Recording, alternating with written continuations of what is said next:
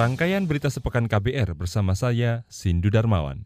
Koalisi Masyarakat Sipil Anti Korupsi menduga ada upaya Menteri Hukum dan HAM Yasona Lauli merintangi penyidikan Komisi Pemberantasan Korupsi KPK.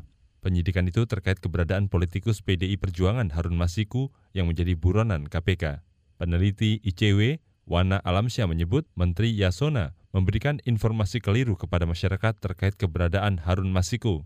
Yasona menyebut Harun masih berada di luar negeri Padahal Harun sudah kembali ke Indonesia pada 7 Januari lalu atau sehari sebelum operasi tangkap tangan KPK terhadap anggota KPU Wahyu Setiawan ada semacam upaya untuk dalam tanda kutip menyembunyikan Harun Masiku dengan menggunakan wewenang yang dimiliki oleh Menteri Hukum dan HAM. Makanya kami menduga bahwa statement yang disampaikan oleh Menteri Hukum dan HAM itu kami duga berpotensi konflik kepentingan. Peneliti ICW Wana Alamsyah mendesak KPK memeriksa Menteri Yasona Lauli atas dugaan merintangi penyidikan.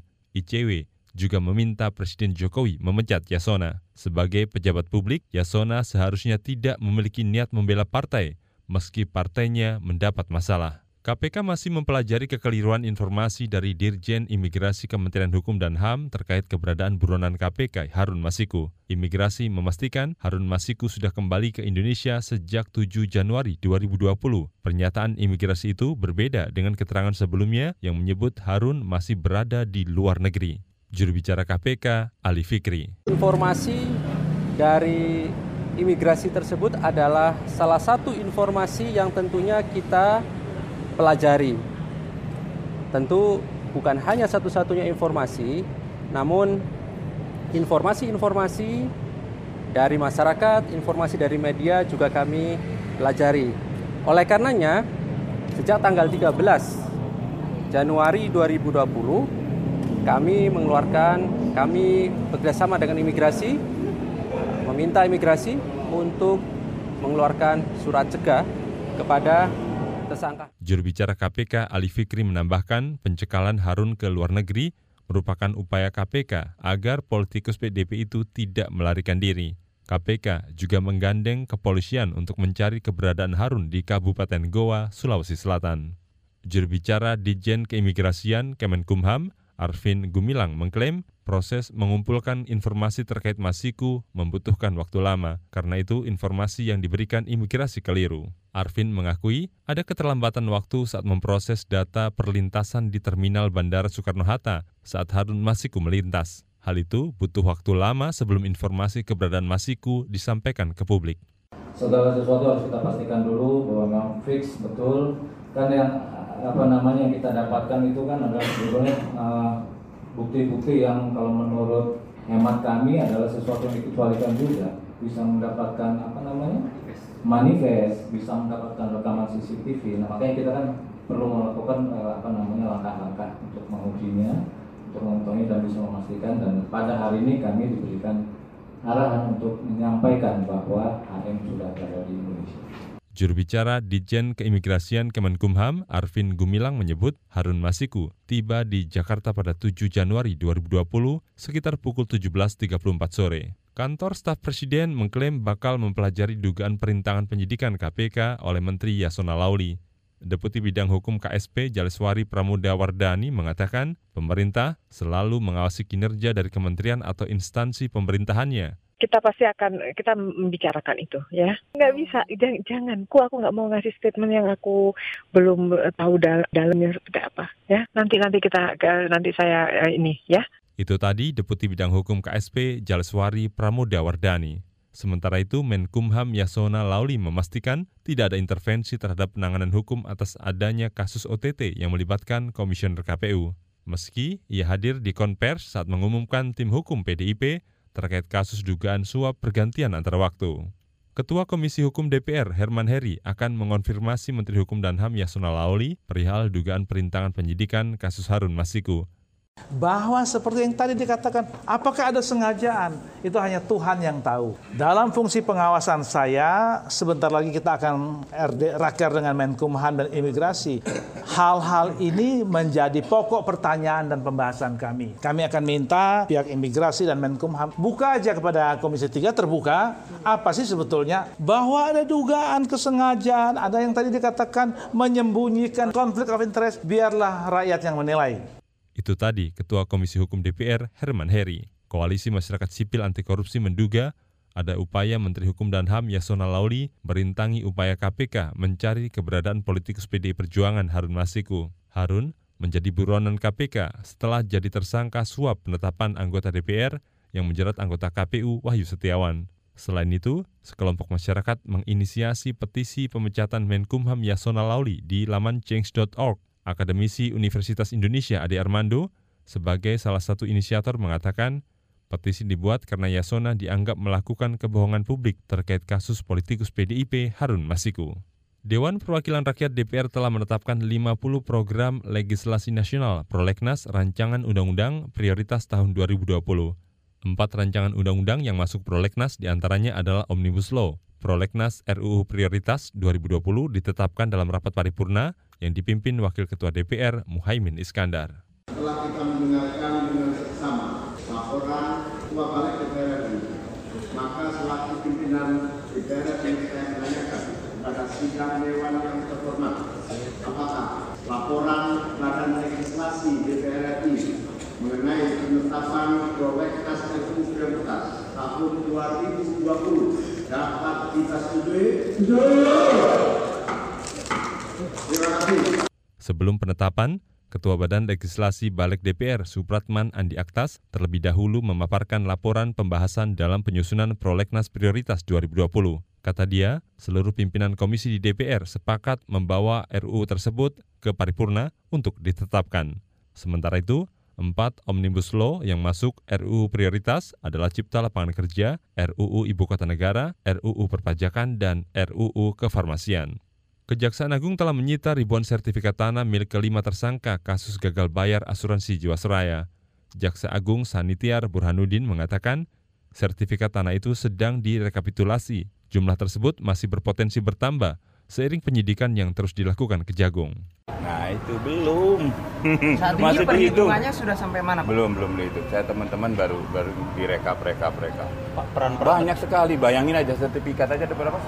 1400 bayangin aja. sertifikat apa sertifikat apa Sertifikat itu? tanah. Punya Beni Cokro itu Pak? Seluruhnya Pak ya? Semuanya? Ya. Dan Jaksa Agung ST Burhanuddin menjelaskan, penyitaan aset tanah akan terus dikoordinasikan dengan Kementerian Agraria dan Tata Ruang Badan Pertanahan Nasional. Burhanuddin menyebut, komunikasi ini dilakukan agar status tanah diblokir dan tak berpindah ke pemilikan. Selain aset tanah, Kejaksaan Agung sebelumnya menyita 8 mobil dan satu motor gede. Tak hanya itu, Kejagung juga melakukan pemblokiran terhadap rekening milik tersangka. Dede Lutfi Alfiandi mengaku dianiaya penyidik polisi saat diperiksa di Polres Jakarta Barat. Lutfi menjadi tersangka dalam kasus demonstrasi menolak RUU bermasalah yang diwarnai rusuh pada September lalu. Pengakuan itu disampaikan Lutfi saat menjalani persidangan di Pengadilan Negeri Jakarta Pusat. Kuasa hukum Lutfi Alfiandi, Sutra Dewi, mengatakan masih mempertimbangkan kemungkinan melaporkan kasus penganiayaan itu ke Komnas HAM. Ia bakal membicarakan kemungkinan itu dengan keluarga Lutfi. Kami sih belum belum tahu ya. Kita kan harus koordinasi dengan Lutfinya itu sendiri kan. Apakah dia mau langkahnya apa? Tergantung kliennya aja. Karena kan dia, eh, belum ada komunikasi mengenai yang dia sampaikan. Itu kan dia sampaikan di persidangan pada saat pemeriksaan di, eh, dia sebagai terdakwa.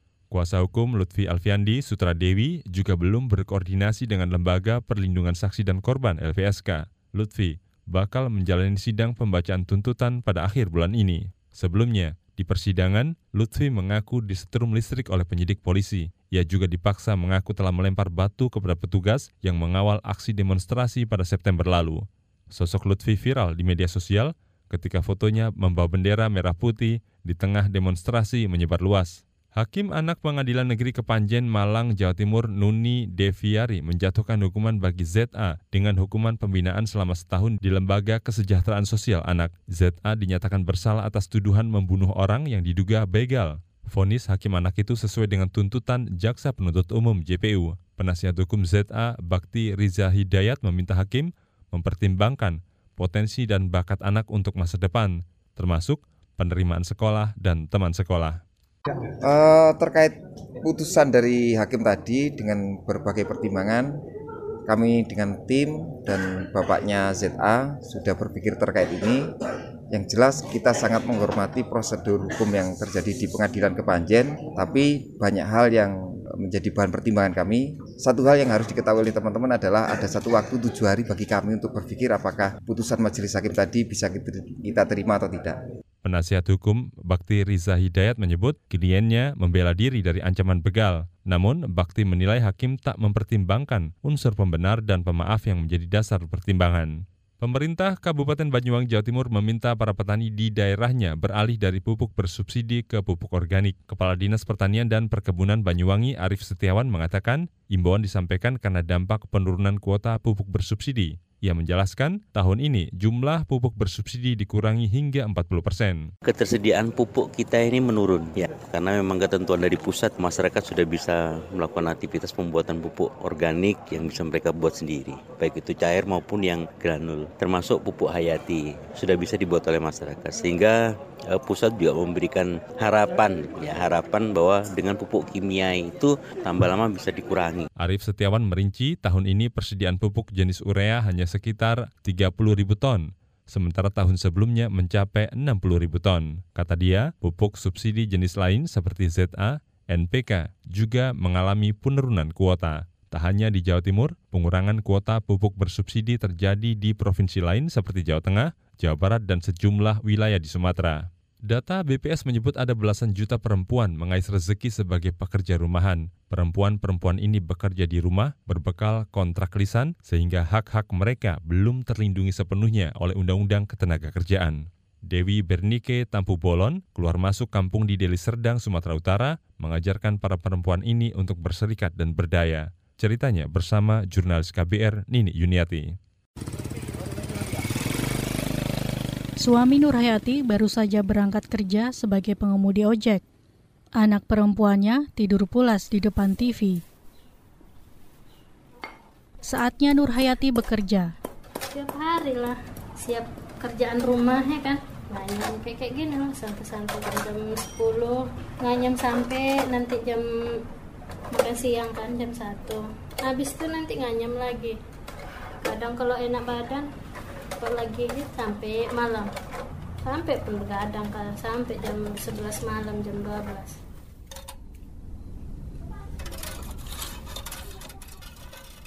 Jari dan tangan Nurhayati cekatan memilin batang-batang kawat berujung tajam.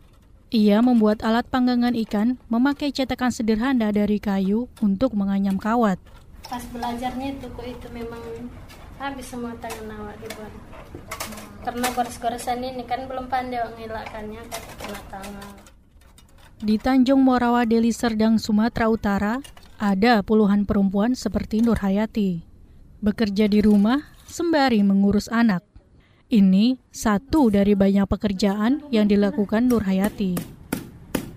Besaran mana? Kerja rumahan apa bersihkan rumah orang? Ya bersihin yang itulah. Kalau ini berapa lah? Ini kadang sebulan pun mau dapat 300 kadang pun nggak nyampe.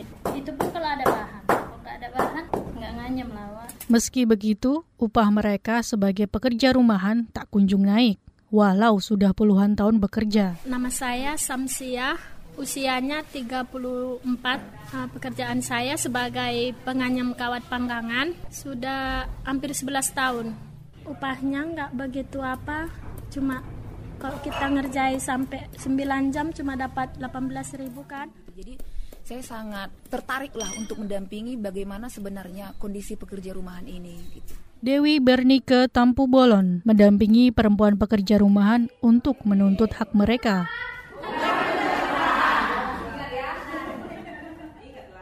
Dewi dari Yayasan Bina Keterampilan Pedesaan Bitra mengajarkan perempuan-perempuan ini untuk berorganisasi.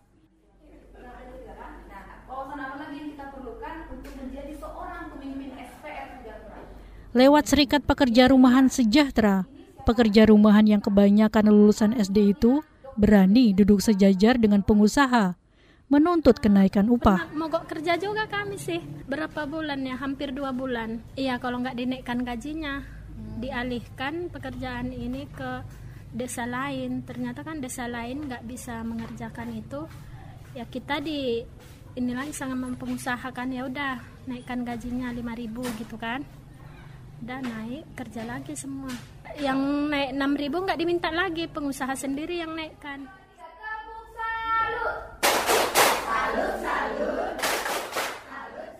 Perjalanan Dewi tak mudah.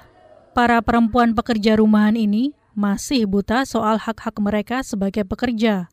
Sementara ada juga suami yang melarang istrinya berorganisasi. Jadi ketika di awal dulu kita identifikasi, kita bertanya apa status mereka, mereka hanya bilang ibu rumah tangga. Itu mereka sambil mengerjakan pekerja rumahan. Ketika kita tanyai tentang pekerjaan itu, mereka bilang itu bukan pekerjaan karena itu hanya sambilan saja begitu. Samsiah sempat merahasiakan aktivitas berserikatnya selama setahun.